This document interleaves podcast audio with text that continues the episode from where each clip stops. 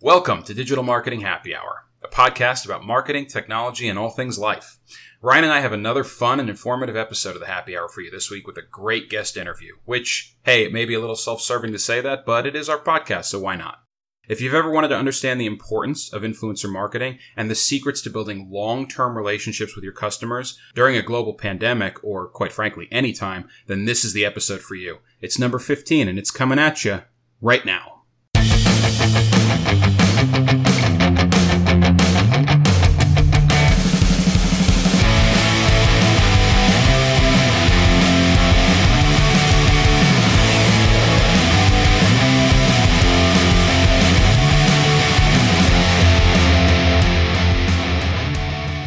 Digital Marketing Happy Hour is brought to you by Araxam, your resource for marketing and technology.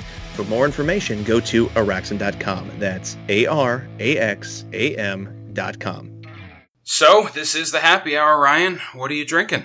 You know, nothing too fancy.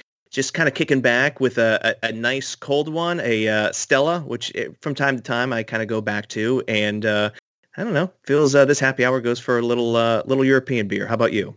I do enjoy the Stella from time to time, but uh, today I am drinking a Funky Buddha Floridian, which is a Hefeweizen. Felt like having a little flavor today. So, normally we would chit chat a little bit more, but we had such a great interview with Neal Schaffer that I think we just jump right to it. And uh, let's go ahead and bring him in, Ryan.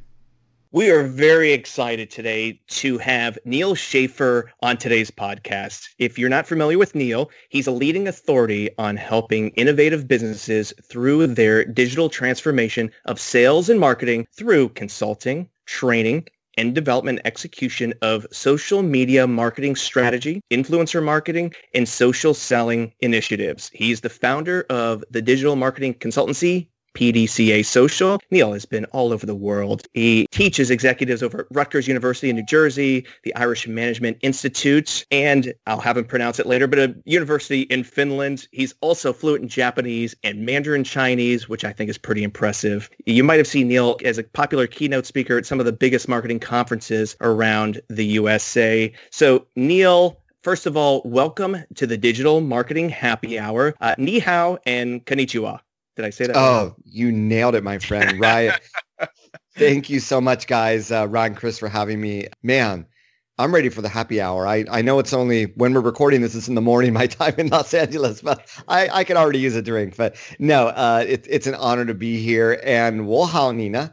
And yeah, uh, let's do it, man. I know that we have a lot of entrepreneurs, uh, businesses that really are trying to figure out how to get their business off the ground with with marketing, and that's what I'm all about. So I'm excited. We're super excited to have you here. And, uh, you know, you just mentioned it, so let's cut right to it. I guess my first question for you would be, you know, why influencers? When you're talking about small to medium sized businesses, startups, solopreneurs, your resources are usually very limited as you're trying to get off the ground. And if I allocate some money to a paid digital digital ads, I can generate a return right away, right? I can start seeing traction on that right away. If I go a different angle and target search engine optimization or an organic strategy, that's going to take longer, obviously, but I don't have to pay anything other than the time I put into it. Why influencers? Why should I allocate a part of my budget to the social media influencer space? Okay, where do I start? I think that influencer marketing has been this buzzword that has completely misled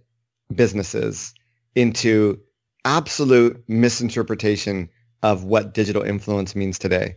So normally, you know, you're a business owner, you're rolling your eyes. Why am I going to pay a Kim Kardashian type, you know, a million dollars who has a, you know, she has a lot of followers and I'm going to get a lot of likes and it's probably not going to have any business business impact and who are these influencers? And you know and and that is the the wrong way to think about it. And and if you keep thinking about it that way you miss out on the potential really big potential that influence marketing has. So when I wrote this book The Age of Influence which came out this year you know March of 2020 the book was in preparation for a few years. And all of my content and really everybody listening your content on your website you know your blog your social media it should all be about helping people with the problems or helping businesses with the problems they have and i was no different so i would be getting asked a lot of questions not just about influencer marketing, but also about how do I become an influencer? And these are marketers, right? The, the very first time that I got this question was actually teaching an MBA class at USC.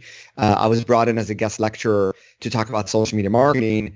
And normally I'd get asked questions about social media strategy and social media ROI, but it was all about influencers. So that was sort of the turning point where I knew that there was something more powerful here. So as I was going through this, I realized, huh, so influencer marketing is about tapping into influencers, but it's not limited to Instagram. In fact, it's something we've been doing for a long time.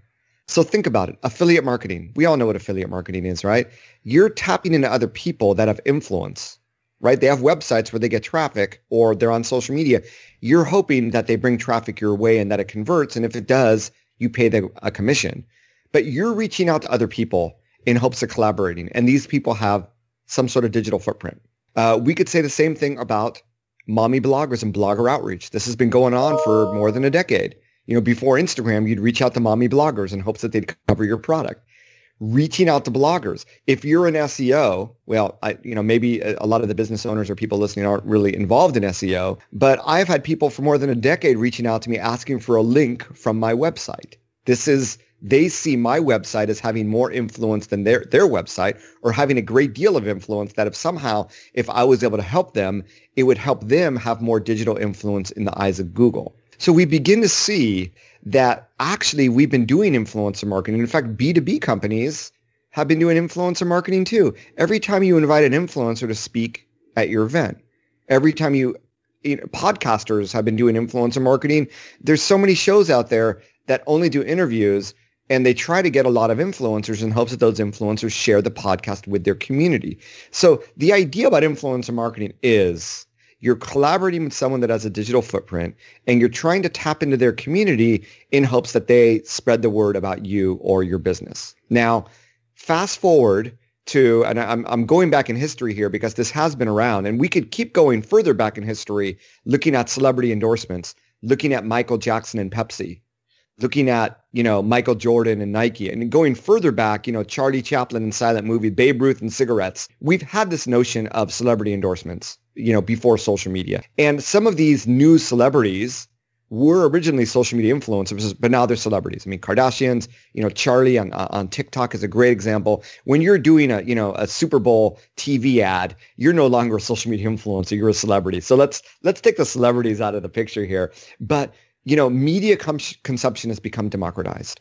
So when I was growing up, you know, I'll never forget when Top Gun came out. I was in high school. And just a week later, one of my best friends was all of a sudden wearing a black leather jacket and riding a motorcycle because of Tom Cruise, right? We were influenced by, you know, who we saw on TV and movie and sports. And that was it. Ask your kids today who influences them. What media do they consume? It's probably not the TV that we were watching. It's probably not the movies we were watching. It may be still some sports athletes, but it, it's YouTubers, right? It's Instagrammers. In some cases, it's TikTokers.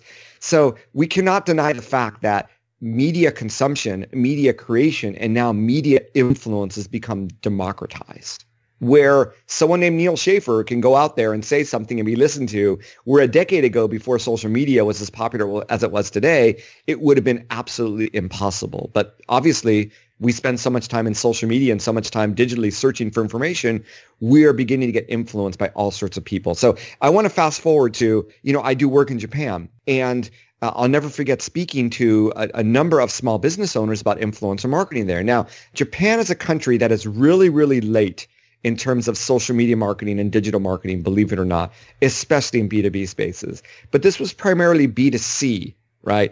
B2C, small business owners entrepreneurs. And I, when I was done with the conversation, they go, you know what, Neal, we don't get the whole organic social media piece, but we get influencer marketing because we built our businesses off of word of mouth marketing.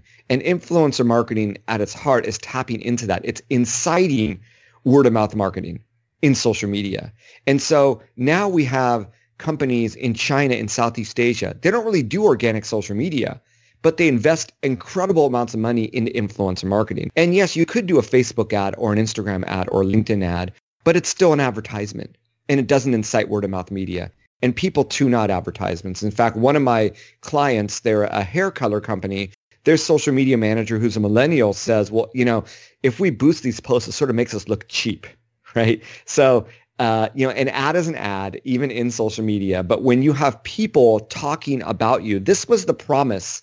You know, eh, Facebook eight or nine years ago, when organically, uh, if we published something, we had 12% of our fans see the post. And we actually had things in our newsfeed on Facebook that said so-and-so liked this post from a brand or so-and-so commented on this. We don't, we don't see that anymore, right?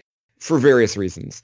But I believe that influencer marketing, when you tap into influencers, when you tap into other social media users that have a community, and, and here's the thing, and I know I'm, I'm, I'm going on for a little while here, but these are really important points to make to sort of reframe the conversation about influencers. Even in this influencer marketing industry, which defines influence by number of followers, which is not accurate by any means, and is very focused on Instagram.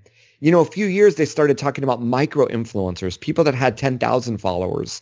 Now they talk about nano influencers, people that have 1,000 followers. So now you look around you, you look at your employees, you look at your customers, you look at your partners, you look at your social media followers.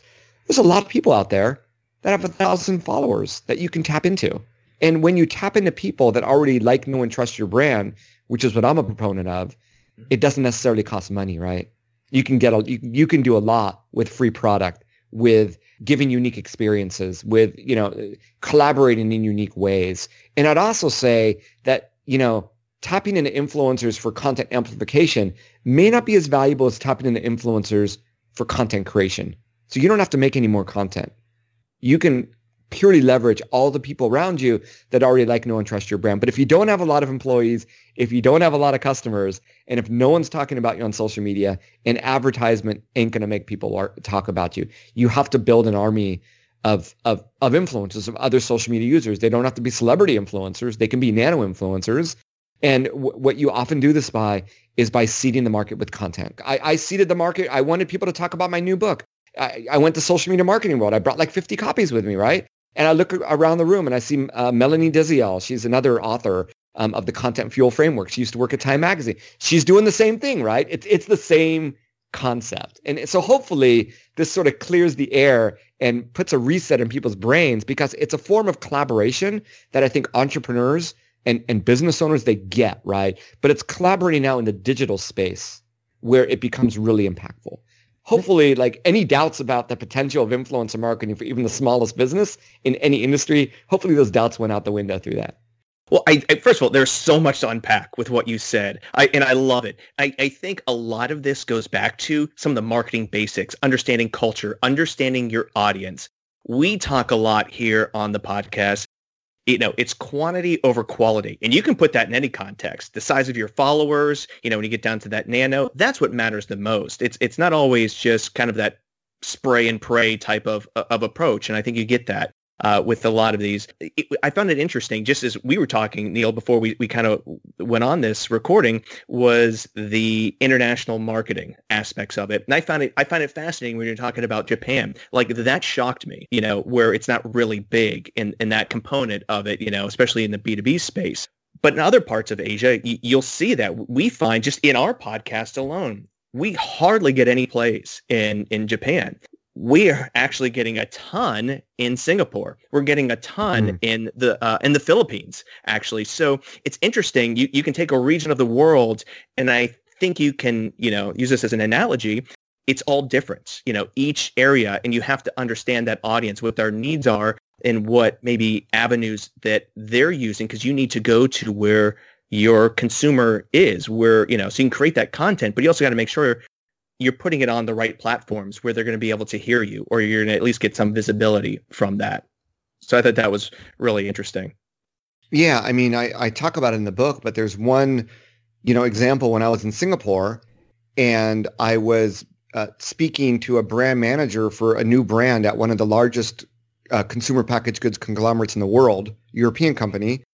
And he was basically saying, if we don't use influencer marketing, how are we going to get the word out about our product. And that's how far influencer marketing has become in Southeast Asia and China specifically. Mm-hmm. That and, you know we have Estee Lauder who announced 75% of their marketing budgets going into influencers, and maybe for something that's you know B2C fashion related, very visual, that makes a lot of sense. But um, really, that's how far we've we've come in some parts of the world in terms of the, the importance of of working with influencers. Once you redefine it, and and they work with a lot of nano influencers as well. They work with people, and you know, we see brands starting to do this. They want to work with people that actually use their product. Because how the heck are you going to talk about your product in an authentic and relatable way if you're not an actual user of it, right? So it makes a lot of sense uh, in, in so many ways, I believe. So I have a question in regards to authenticity, and this comes from we actually interviewed Evan Morgenstein two weeks ago and had a great discussion about influencers and micro influencers, and he made a comment that really struck me about how authenticity isn't shouldn't be a focus point. And his reasoning behind it was essentially if you have enough of an influence in a particular space and somebody puts a big enough check in front of you, you're going to say whatever they want you to say. I'm pretty sure I know the answer to this, but what are your thoughts on that? What would you say to that? So, you know, there are, and I'm not. My apologies. I'm not. I'm not specifically um, aware of him. What What is his role? What, what sort of does he work in the influencer marketing industry? Correct. Yeah, he reps okay. a bunch of like TikTok, Instagram. Gotcha. Well, there you go. Yeah. So that is that is the view of people that work in the industry that have been proponents of everything that I've talked about in essence eh, because it generates money. Right? And and, and therefore people in the influencer marketing industry talk up influencers. They talk up number of followers because they can generate more revenue. And I'm not, you know, I'm sure there's value in, in working with the influencers that he reps. So don't get me wrong. Um, but I do believe that people can see through the BS as mm-hmm. people. Yes, you put a paycheck in front of them, regardless, they'll put the product out there, right? But someone who actually uses and loves the product the way they talk about it versus someone who's just getting the paycheck and the effort they put into it. And furthermore, right? When you put a paycheck, it's a one-time transaction with that influencer. It's a one-night trick, for lack of a better word, right? There is no long-lasting impact. But when you work with someone that's actually a customer, that's actually has the chance over a long-term relationship because they're already using you, it makes it easier to develop a long, longer term relationship with them. Hopefully at some point you can convert them into becoming an advocate where they actually talk about you without you asking them to do so because they want to naturally do that because they're human. So I think that a lot of the pushback that people have about the influence marketing industry is the way that it was put in that podcast two weeks ago, right? Well, if that's the case, then you know how do people buy into it? So yes, you, you will get advertising space. It's like the billboards on the freeway. You can't ignore them. They're in your face. And I think that that type of influencer marketing takes advantage of that fact. But will it have a lasting impact? And even that one-time impact, how would it measure versus someone that talks a little bit more eloquently because they had the creative freedom to do so and because they actually like using your product. I, I think that the impact is very different. And the chance for that long-term advocacy, the difference is like night and day. And I do believe that followers can see through it. I think that the most avid followers of that influencer can see through it as they look through the caption. Oh, this was a cut and paste purely for money. But yes, you you will get you will get some attention. There, there's no doubt. I, agree 100% with that. But uh, I think the impact is going to be very very different. The problem is when you work with those sorts of influencers that the, the fact that these influencers have a representative means it's going to be a very very costly uh, approach. And I think for a lot of small businesses who don't have big marketing budgets that want to do something more tested and and tried, I think it's a pretty risky investment to make for large brands, for large consumer brands that have tons of you know money, um, sure they'll throw some money into that. But even those brands are getting a lot more careful as to who they invest in.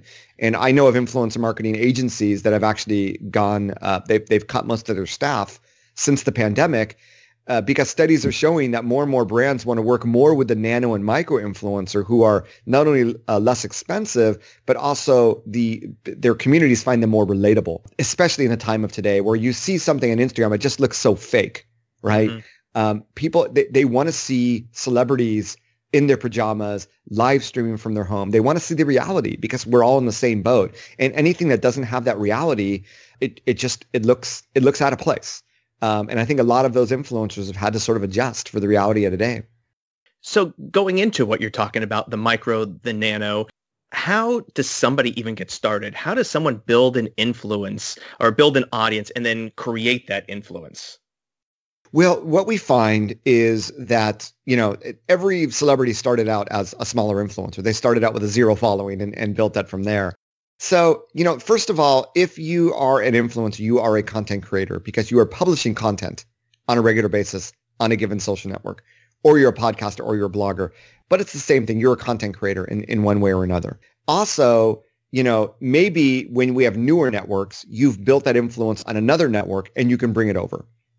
Which is why when I see people on Instagram where they don't have a link and they have tons of followers and I've never heard of them, I always sort of question where they got that influence from. But if you go really deep into any given network and you consistently create content, you consistently engage with others, you know, not only reactively when they engage with you, but proactively, you make use of all the features that the platform has. I'm thinking about Instagram of making use of stories on a regular basis, making use of IGTV, making use of all the different functionality that stories has, and really, you know, resonating with other people. There are other tactics that, you know, influencers may have used. They may have done giveaways to build a following um, and, and what have you. But I think over time, when people do searches, they find your content, right? Or they get recommendations from other people. You should follow this person or they find you on the discovery tab. You know, whatever it is, over time you you slowly build this community. Uh, and I think that's really universal for for any given platform. Whether you're you're a podcasting podcaster, you're you're promoting your podcast and you know making it visible on other social media or on Google, or you're a blogger and you're working on SEO and you're trying to do guest blog posts to tap into other communities. And influencers also collaborate with each other as well to sort of cross pollinate their following. So it, it, it's a combination of things, but the heart of it is a content creator on a given social network, consistently publishing, consistently engaging, including proactively engaging. And the last thing is it's over time. It doesn't happen overnight. It, it takes months, if not years, to get to the level where a lot of these people are at. You see some influencers on Instagram, they have thousands of published posts. They're not the people that have, they've published five posts and they have you know 100,000 followers and only follow one person, which to me, you know, smells like a, a, a fake uh, account. But you know, it, it truly does take time to build that sort of influence. Are there certain social platforms that you think lend better to having a sphere of influence? Like you, you, mentioned, it seems like there's a lot of, you hear about Instagram in the news and the use of stories and things like that. Podcasting is a different type of platform. You've written extensively about LinkedIn in the past and being sort of a more professional social network do, you know, do you think there are certain ones that sort of lend to that area better than others, or do you think it just depends on the type of influence you're trying to have, or what are your thoughts? I, I think it really depends on where is your target customer. I'm a big fan of businesses also trying to become more influential in their industry, right? Uh, in in the same way that influencers are more influential. So where is your target customers is obviously number one. You know what what networks do they lurk on? But number two, what are you naturally passionate about, right? If you enjoy speaking, then a podcast is going to be a natural. If you don't enjoy speaking and you consider podcasts just part of your job, you're never going to continue. You're going to be one of the the many podcasts that have like five episodes and never record again, right? Or a blog that that hasn't blogged for five years because they stopped after a little while, or the Instagram accounts that have been dormant because they have no photos to post. So you got to be passionate about it. It has to be fun, so it doesn't seem like a job. And therefore, that content medium in many ways may decide the platform. If you're big into video, it's going to be YouTube. If you're big into photography, it's going to be Pinterest. If you're a dancer, you know, you love to sing, it's going to be TikTok. That often will determine what you end up doing. What type of frequency of content? We know it, it, there's a lot, but even if you're a nano influencer, what is a frequency? Is it once a day? Is it once a week? Is it three to five times a day? And maybe the platforms do vary, but you know, if we're talking about the big ones, like we just talked about LinkedIn or Instagram, Facebook, TikTok, is there sort of some sort of cadence that they need to, you know, rhythm to follow with that? I think a lot of experts say that uh, the consistency helps you in the algorithm. Eh, because the the social network sees that you are you know investing in in their platform and that you're consistently publishing so they can sort of count on you that it's that there's some consistency with the quality of your content as well. I just think the more frequently you publish the more opportunities you have to be seen. So it, it makes sense right? Um, but i don't think you need to overdo it and if you do overdo it your posts don't all get seen anyway. So breaking down the networks i think the more complex content mediums like a podcast or a video, you know, I, would say weekly is really a great minimum frequency. There are people that do daily podcasts, right? I think mm-hmm. John Lee Dumas, Entrepreneurs on Fire, did a daily podcast like in in the hundreds. Um, Ask Pat 2.0 with Pat Flynn. He was doing uh, outside of the Smart Passive Income. He was doing, you know, multiple times a, a week. So you could do those, but man, it takes a lot of investment of energy and creativity to continue that over some time. So if you're thinking about launching a YouTube channel, if you're thinking about a podcast, weekly is definitely the way to go to, to remain consistent. When we get to the other social networks, it's really a mixed bag. I'd say on any given social network, once a day is something you should aim for. With certain networks like Twitter, it's going to take more than once a day just because the average frequency on there is a lot greater. But, you know, one thing that I recommend you do, and I, I wrote about this back in 2013 when I published Maximize Your Social, and it's something that I frequently do today, is take a look at your competitors, right? If, if you have competitors on these networks, you know, who is doing good, apparently from the number of followers and the engagement, and how often are they publishing? And that should give you a really, really good barometer as to, okay, if I publish that, you know, that frequently, maybe I might get similar results. Or maybe I'm going to, if they only publish four times a week, I'm going to publish five times a week. Or maybe if they do two times a day, I'm going to do three times a day. But you don't need to go overboard on it. But you need to understand eh, you should, first of all, become a natural user. You know, I was a podcaster without listening to podcasts for years. And only when I started listening to podcasts myself did I become a better podcaster. So if you're if you want to leverage Instagram, but you don't personally use Instagram, you got to change that. Because once you start personally using these social networks, you begin to understand the lingo. You begin to understand, you look at what's performing well, what's not performing well. You look at frequency, and a lot of this stuff becomes a lot more natural to you. Speaking of podcasting, you've been doing this for a while. And, in one of the things I, I, was looking at, I saw, you know, I guess 2013, something like that, you, you started. And one thing I noticed, and I was just kind of zipping through where this year you've been really on it. And then last year, I, I, it was kind of, it was, you were on and then you'd kind of take some time off and on again. And then I think, like, but 2018, you were on it again. And I know things happen or your, your, your focus goes on something else. But when you have been consistent on it, have you noticed anything different with the podcasting platform or was it always been the same? No, it grows. And, and like I said before, I looked at podcasting as a type of content marketing. I'm a speaker. It's audio. It's a natural. I should do it. I should do it once a week. And that's mm-hmm. the extent of it, right? I'm really embarrassed to say this. I actually published an episode, you know, when I came back with a renewed energy saying, you know, you, if, if you got to be, you got to be deeply embedded in a network if you want to become a master at it. And, you know, and, and probably the other thing was I was very early on in 2013. If I had really stayed consistent since 2013, who knows where I may have gotten to, right? Mm-hmm. But when mm-hmm. I remained consistent, you know, the 2018 I, it was really Q4 of 2019 where it's like I'm really going to invest and commit myself to this. I I see the ROI, and, and as I do it on a week to week basis, I see it slowly grow on a week to week basis. And I think that that's really the hallmark of you're doing the right thing, you're reaching the right community, you're growing because it's like, you know, my son, uh, he plays soccer, right? He is 13 years old and uh, we have some family friends, their son ended up getting a full paid scholarship to Berkeley, playing soccer, ended up becoming captain of their team as the striker, ended up getting a contract with DC United upon graduation. And when my wife asked his mom about the experience, you know, she it, Japanese are very modest. She's uh, my wife is Japanese, and, and this is a Japanese kid, very modest, right? But she was going, you know, what helped us most is that other kids just stopped playing soccer. They went to baseball, they went to football, or they mm-hmm. just they got more interested in girls than athletics. And there ha- there is something to be said that people do over time fall out, right? Um, it, mm-hmm. People start podcasts, they end podcasts, and those that really stuck with them are the ones that get the growth. And those that really continued to be on Instagram from 2013 to today, day in, day out, are the ones that that are still there today that are that have become you know more and more influential so definitely the consistency also has that meaning not just you know in the algorithm but that you're not going to leave your fans behind. And, and more importantly, they're not going to find other podcasts to tune into.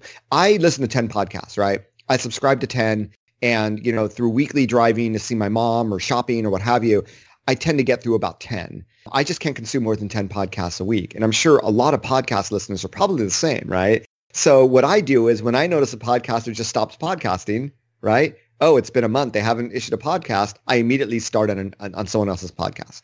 I expect a weekly cadence because everybody else is doing weekly. And If I don't get that weekly cadence, I tune off. So, yes, being consistent over time, it, it does add up to a larger and larger community. And then you get times where the people are just listening to more podcasts today, I believe. Even with the pandemic, I think it went down at the beginning, but I think mm-hmm. that podcasting as a medium is still growing. Facebook as a medium is not growing, right? It's plateaued. Mm-hmm. Not to say that there isn't potential there, but podcasting as a medium is still growing.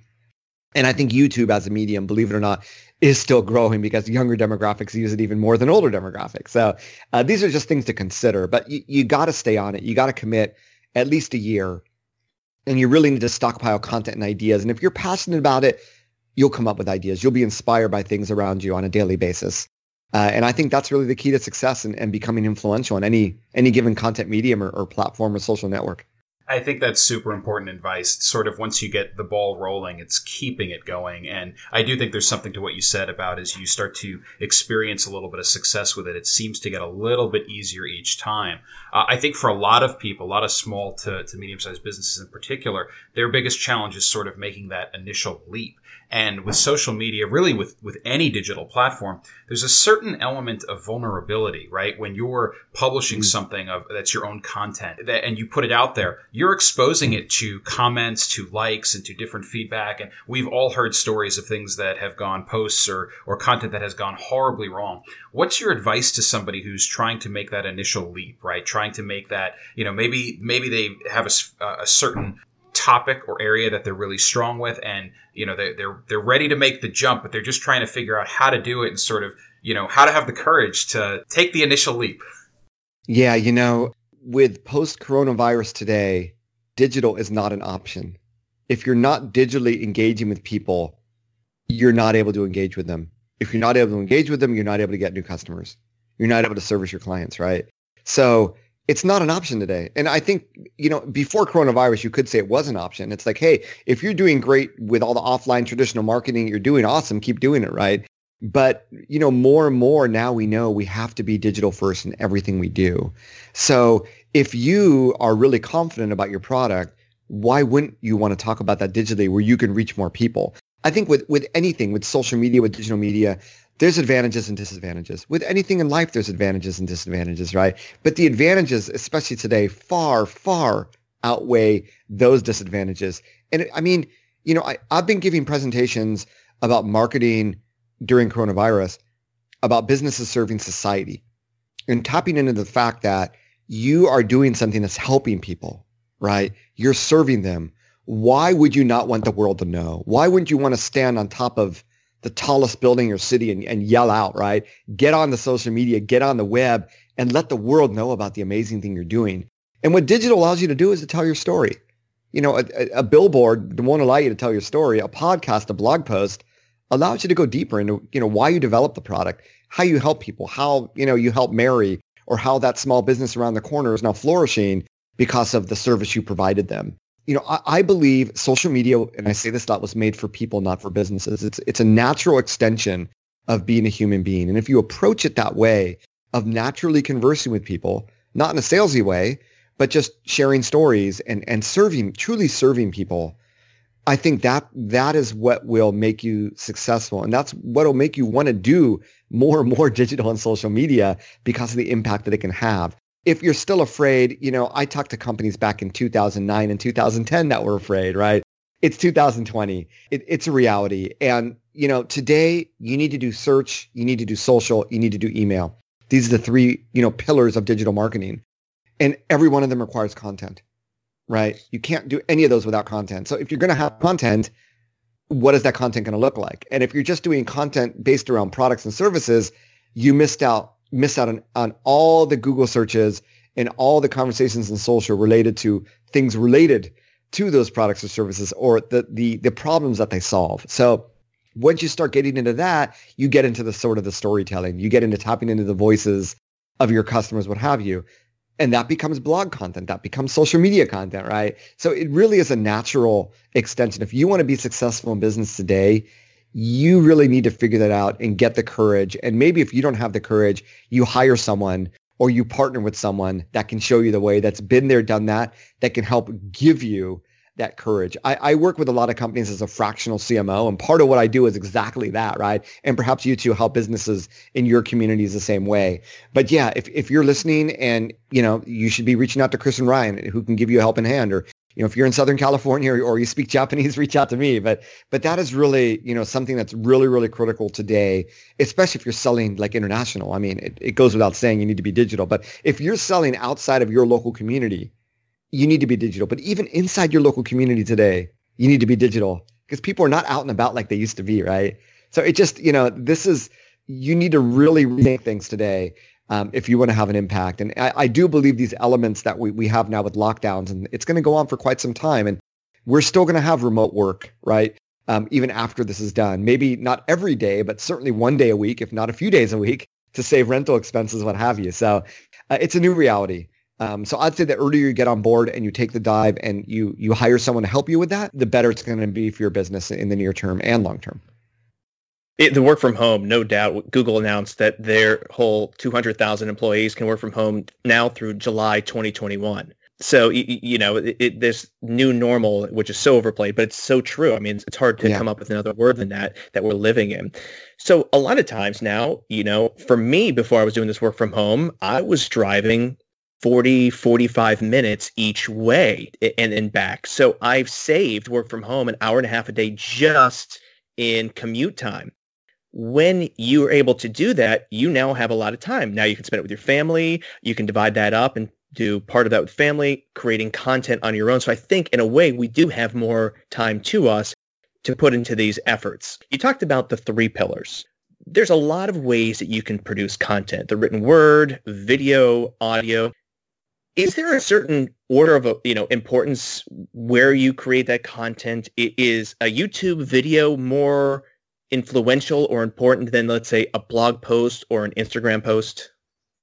That's a really great question. I, you know, I don't think that there's any order. I think it comes down to what does what's the type of content that your target audience likes to consume and what do you think you'll be able to consistently create great content doing right so the video the blog post they're both impactful podcast is, is impactful as well i'd say that take a look if if you've already done a blog, if you haven't done a blog, it's hard to get access to this, but let's start with the website. So if you have a blog, every time you publish a new post, how many views do you get?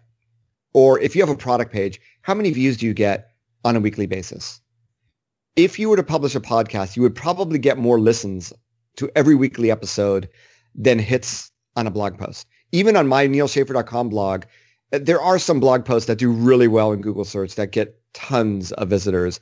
But generally speaking, for new blog, I get more podcast listens on new episodes than blog post reads on new blog posts. And I'm someone that's been doing this. You know, I have like 450 blog posts. I've been doing this for like a decade. So when I realized this, that's where I really saw what helped me discover the power of podcasting is when I moved from Libsyn to Buzzsprout, where I could actually get these analytics and really understand the impact that my my podcasts have around the world. So so you know when you think of it that way, then you look at YouTube. Go to your competitors.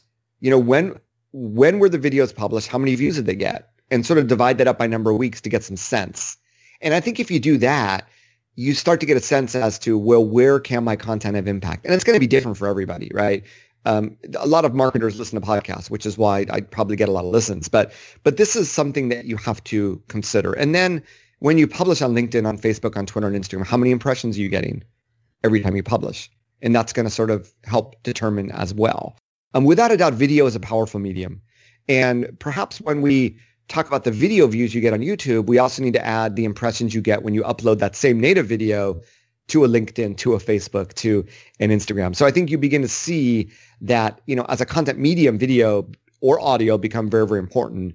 And then as, you know, impactful, uh, obviously, you know, it, it's going to depend. But, you know, we tend to think of blogs as being the most impactful, um, which they truly are, especially over time. But podcasts and YouTube videos are going to be the other areas where you're going to see a lot of impact and uh, are the places that you should definitely be considering in terms of you know impactful content, impactful content mediums, and impactful social networks. So that, that would be my answer right now. Uh, this isn't to say I've heard of people on TikTok get incredible organic engagement or organic impressions from, from that content, but how much is that content related to the business? I don't know, right? Is it just 100% pure entertainment. If you're a dancer, it's one thing, but you know, when we talk about things that are content that's related to your business that you publish, those would be my answers today. Neal, this has been awesome. If there was one takeaway that you would want listeners to have that have listened throughout this episode, what would it be? So I talked about those three pillars of of digital, right? So you need to be you need to be in front of search engines, you need to be in front of your customers in their inbox, and you need to engage them on social media.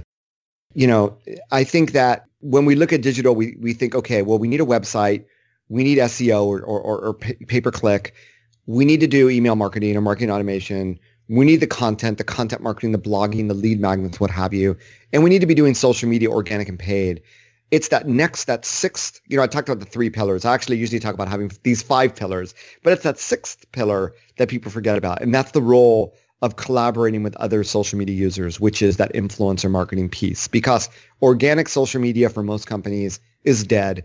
Social media has become pay to play. And really, you know, even with the pandemic, we see more people spending more time in social media.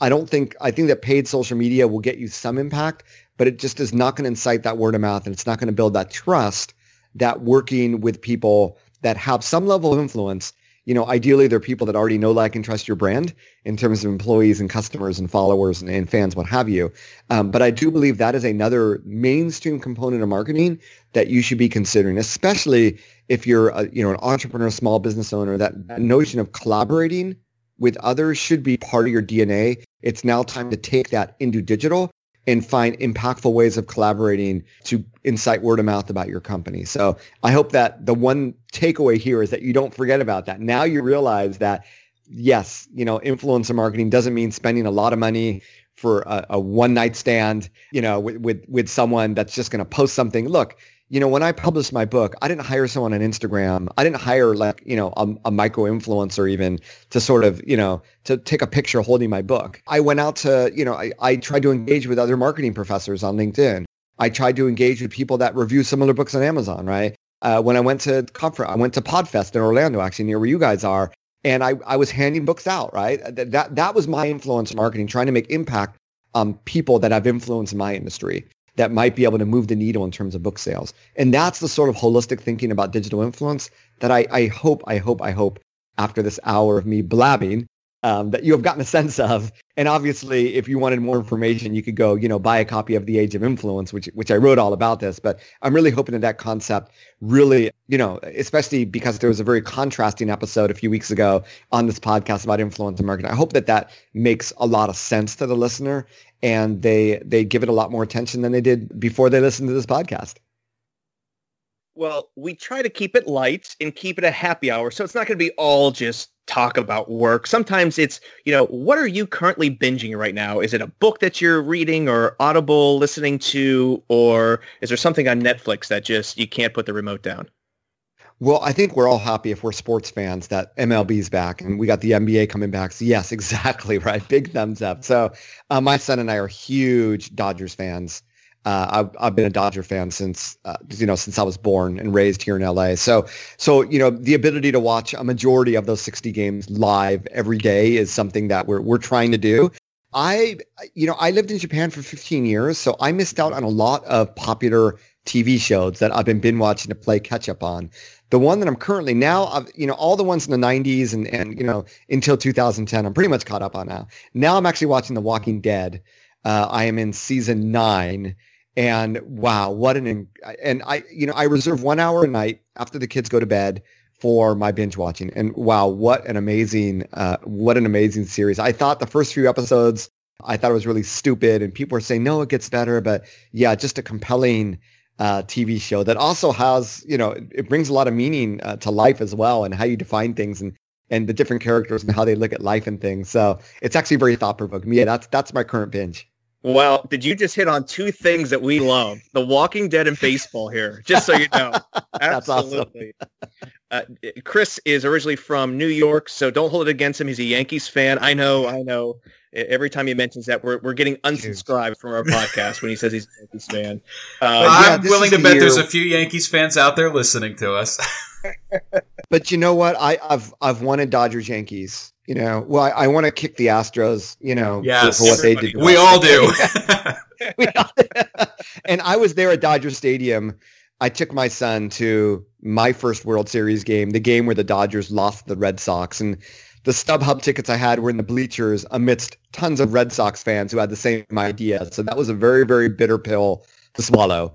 But uh, the, you know, growing up watching the Dodgers, Yankees, uh, Reggie Jackson, uh, and all the home runs and the whole bit, um, it, it's going to be it's a good thing for baseball. And I will say that my family and I were in New York uh, visiting uh, last year. We did actually get to see a Yankees game at Yankee Stadium. Which was awesome. We sat right near Judge's Corner there, and uh, one of my good friends here is a big Yankee fan. So when the Yankees played the Dodgers, we were there, and he got there early. And Aaron Judge threw him a baseball uh, to his daughter, actually. So I know that Yankees are, are a, a, high quality organization that I have a lot of respect for. And uh, yeah, I, I, think that Dodgers Yankees World Series will be really, really good for baseball, regardless of who you're a fan of. So I'll stop there. Lots of respect. No, I, no, I agree I, completely, and I feel like too uh, one of the interesting things about it is you sound like a baseball fan, and the reason I say that is when you tell other stories of it. Some of my most fond memories. I, I, grew up in New York and and got to go to the stadium as a kid, but some of the most exciting baseball stories I have are like my first trip to Fenway Park. Of course, wasn't crazy enough to wear any Yankee gear to that, but just the history of it and you know the ability to take it all in. Uh, it, it's pretty incredible. So I, I'm with you 100. percent Ryan and I've been talking about it a lot lately. We're so thrilled it's back on. I binged uh, over uh, the opening weekend of, of baseball. I literally binged. I'm a, I'll buy the MLB package and just and, and watch all of them. I agree with 50% of your World Series pick. By the way, I think the Dodger part is right. I think it's going to be the Tampa Bay Rays. Just so you know, that's what that's going to be the surprise. Wishful thinking by the Rays fan. it's a Rays. Rays looking good. I'm not going to lie, but but you know what? I was, uh, you know, I've, I've been trying to go to playoff games with, with my son. And we were at the game as a family with my father, who he was 93, passed away this year. But when he was like 90, we were at the game, uh, the NLCS series where Justin Turner hit the, the, you know, the winning home run in the ninth inning. After that game ended, went all the way to the parking lot. The fans were just high fiving each other. Mm-hmm. It was just such an incredible feeling of community. And it sort of makes me miss the pre-pandemic days where you could, whether it's networking at marketing conferences or going to sports games. So I think there's going to be a premium on sports tickets, on marketing conference tickets once we're done with all this, but I can't wait. Big, by the way, my West Coast team is the Dodgers. I lived in LA for a little bit. Um, matter of fact, the first time, here's a little tidbit. The first time I ever went to Dodger Stadium, backstory, I wanted to be in sports. And I realized the only way you can professionally be in sports, and I wasn't a good player, I played Little League, but that was about it, was to get into sales. So my how I got into marketing was actually I started in sales and I failed at sales, was awful at sales. Realized, okay, I'm a better marketer than, than in sales. But my first time ever at Dodger Stadium was for a job interview to do uh, an account executive for season ticket sales. And nice. going into there um, with absolutely nobody there getting to go in into like i guess kind of like the mezzanine level where their offices are as you're waiting you're just looking out at this empty stadium and i was in awe that was my first ever i didn't get the job but it was still that was my experience ever first time at dodger stadium was that yeah, you know, I on business trips now I try to go to different baseball stadiums. I've been to Wrigley Field at a day game, and that was that was you you really feel like you're going back in history. Fenway Park is on the bucket list. And I didn't realize Dodger Stadium is now the third oldest stadium after those two. So, but even Yankee Stadium, just the you know taking the subway down there, and yeah, mm-hmm. just the whole area, it's pretty incredible. Yep, lots of great memories, but lots of great memories to come, even during this pandemic.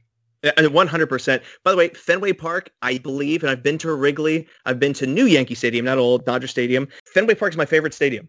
Yeah. It's my favorite. Wrigley is, is is number two, you know, close second. And part of that is I went to grad school at Boston University, which is little walking distance. And it, yeah. it was I would literally go after class, had a class that ended once at like six o'clock. It's like, wait, what, 705 is first pitch, and just walk right over and be able to, you know, catch a game, whoever it was. Now, of course, at you know, like Wrigley Field, you have a uh, a pillar in front of your face. So you you you lean to the right to watch the pitch. You you're reeling to the left to watch the catcher catch it. So it's a little bit of like a tennis match. Your head goes through, but the experience was was great. So I I, I do uh, I do like Fenway on that. But uh, awesome. uh, Hey, you know what? We're going to have to catch you on the road because clearly we all have digital marketing in baseball. And I'm with you. When I'm at a city, I don't care who it is. I want to go and experience that new ballpark as well. So maybe maybe someday in the future when uh, when the world gets back, we could uh, make that happen at some point along the way. Looking forward to it, my friends. Yeah, this was an absolute Neal, blast, Neal. Thank you so much for joining us. Uh, where can people get a copy of your book? Where can they learn more about you? Sure. So my name is Neal Schaffer. I am the real Neal. So it's N-E-A-L. And there's a few of us Schaffers out there in sales and marketing. My last name is spelled S-C-H-A-F-F-E-R. So Neal Schaffer anywhere on social media. Yes, I do have a TikTok and a Snapchat account as well. You're not going to see me active on those, but you'll find me. Um, or nealschaffer.com. Uh, you can also find my book, The Age of Influence, on any given uh, bookseller's website. And my podcast, for those of you that are uh, interested in delving deeper into this concept of digital influence and how to leverage it, is called the Maximize Your Social Influence podcast. Thank you so much. It was a pleasure, Neal. Thanks, guys. This was fun. Let's do it uh, again. definitely. Definitely. Take care, everyone. All right. Good luck, everybody. Thanks. Always fun to close talking about a little baseball. What'd you think about that one, Ryan? You know, Neal brought it. You never know what exactly to expect when you bring on a guest. I will say this expectations were a little bit higher than than normal just knowing Neal and he not only surpassed it I just thought he was so knowledgeable brought tons of value and actionable steps that anybody can take, whether you're an entrepreneur, small to medium business, if you're even on the enterprise level and you're working for a Fortune 500 company, there's something you can take from this. But one of the big takeaways for me was he talked about, you know, these three pillars of you know your search optimizing for search your social media and then your email marketing which is probably something we don't emphasize enough, but I was kind of glad that Neal talked about those three pillars. So to me, that was kind of the the big takeaways that Neal talked about. Yeah, I, I, couldn't agree more with you. He was, you know, and we talk about authenticity a lot on the podcast. I mean, how authentic was Neal? I mean, this is sort of the vision we always had for digital marketing happy hour which is just a couple of guys grabbing a few beers and having fun talking marketing tech and, and all things life and i feel like this was a, a great episode that really encapsulated that and to your point neal dropped a ton of knowledge but just made it fun along the way so really couldn't ask for more than that so we asked Neal about his keeping it light. Chris, what are you, you know, watching or listening to? Yeah, so I know I mentioned this, but with baseball being back, I am I am still doing my fair share of watching sports. Uh, because of that, I haven't had much time to get into something new, and I don't want to sound like a total mark here, but in doing some prep work for this week's podcast, I actually went out and picked up a digital copy of Neal's book, The Age of Influence, and I'm going to say, if you enjoyed the interview today, pick up a copy of that book. First of all, it's fantastic, and it explains things in exactly the way Neal talked, but it's got his flavor or his, you know, the way he talks about things. And it was just lighthearted, very easy to read. So I absolutely recommend that. I'm, I'm only about halfway through it. I'm, I'm hoping to finish it uh, over the next couple days here, but definitely a recommended read. What about you, Ryan? What are you binge watching or reading these days?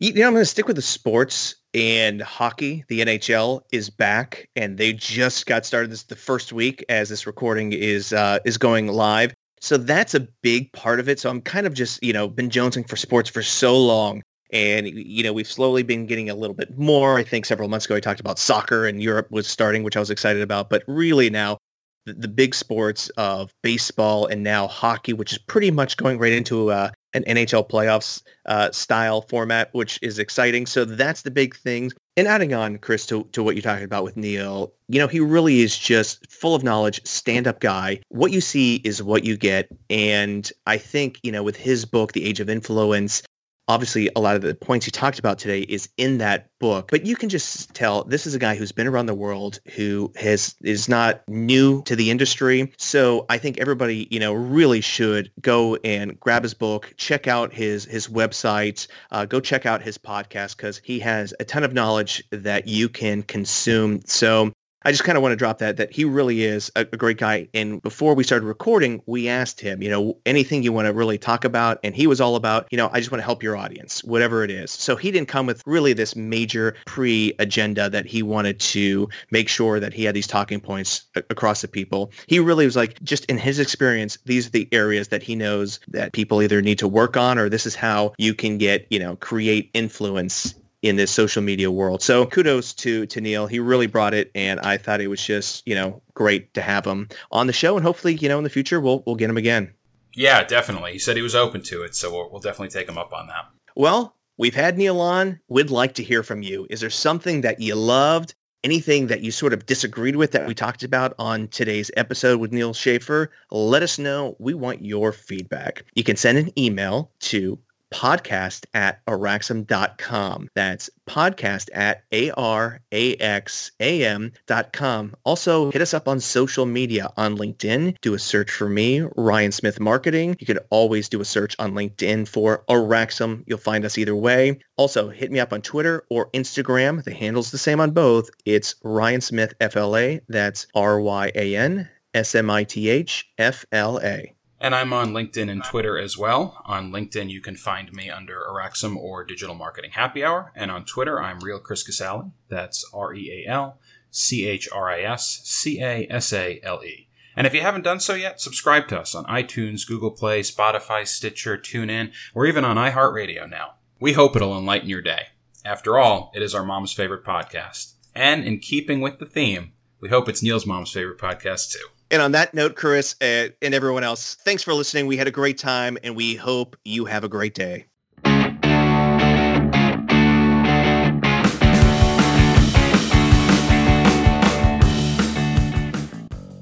Thank you for listening to the Digital Marketing Happy Hour. This week's episode is brought to you by Araxam.com, your digital resource for marketing and technology. Visit Araxam at A-R-A-X-A-M.com. The music intro you heard is called Pure Adrenaline by Eddie off the album Too Damn Loud. You can learn more at cactusslimrecords.com. The music used for closing credits, In My Pocket by Jazzer, you can find it on their album Message. Learn more at betterwithmusic.com. Thank you for listening.